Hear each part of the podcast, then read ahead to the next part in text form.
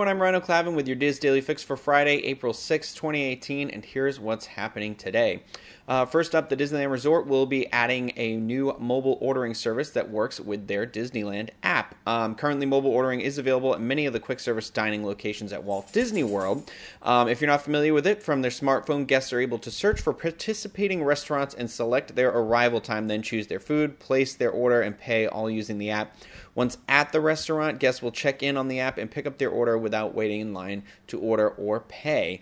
Um, it's pretty awesome service. If you haven't used it at Walt Disney World, I think it's uh, it's going to come in handy at Disneyland. I honestly, it's a really great one of those one of those things that works well in those apps. Um, now, for more information on the new service plus when and where it will be rolled out, you're going to want to stay tuned to www.info.com for all of that information. Now, we're talking about the Disneyland Resort, it looks like some more Marvel characters, or one in particular, is making their way over to California Adventure. Uh, the Disneyland Resort has announced that soon guests will be able to meet Doctor Strange at Disney California Adventure. Random edition, but whatever. Doctor Strange will join the other Marvel superheroes Black Panther, Spider Man, and Captain America, who all make appearances in Hollywoodland. Uh, there's no word yet on where Doctor Strange will appear or when his encounters with guests will begin.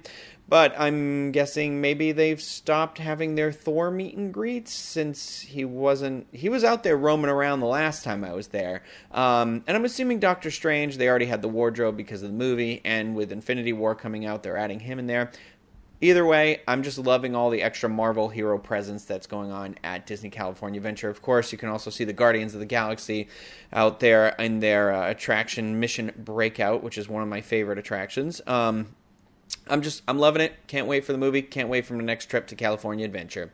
Now, finally, back over here on the East Coast, uh, according to GrowthSpotter Com, tenants of Crossroads of Lake Buena Vista, uh, the popular shopping and dining spot located just outside of the Walt Disney World Resort on uh, 535, have been told that the shopping center will be permanently closing due to the I 4 expansion.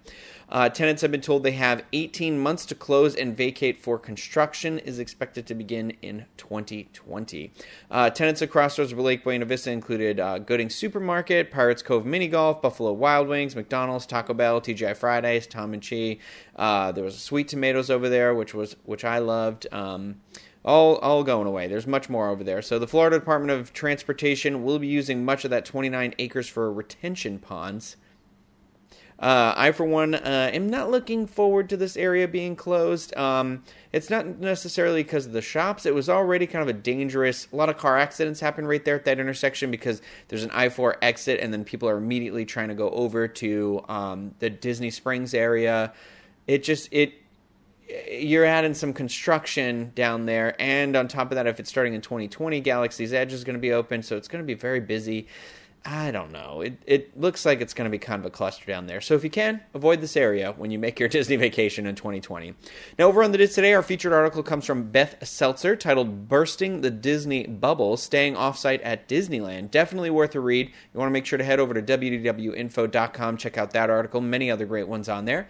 Trending on the boards today is a heartwarming thread entitled "Quick Note from a Disney Server."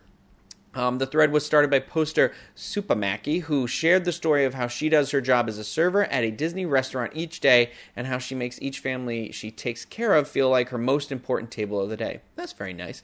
Stop by the Disney Restaurants Forum at disboards.com to read all those wonderful responses and advice from others um, and add your own in there little uplifting moment for the day. Now, finally, the weather out in Anaheim today and tomorrow highs in the low 70s and lows in the upper 50s. Sunday's looking to be a little bit warmer with highs nearing 80 um, and a low just around 60. Here in Orlando today, it's nice and sunny. Going to have a high around uh, just around 90 actually, and a low around 67. But this weekend there is rain in the forecast. Uh, high tomorrow of 86, high on Sunday of 75.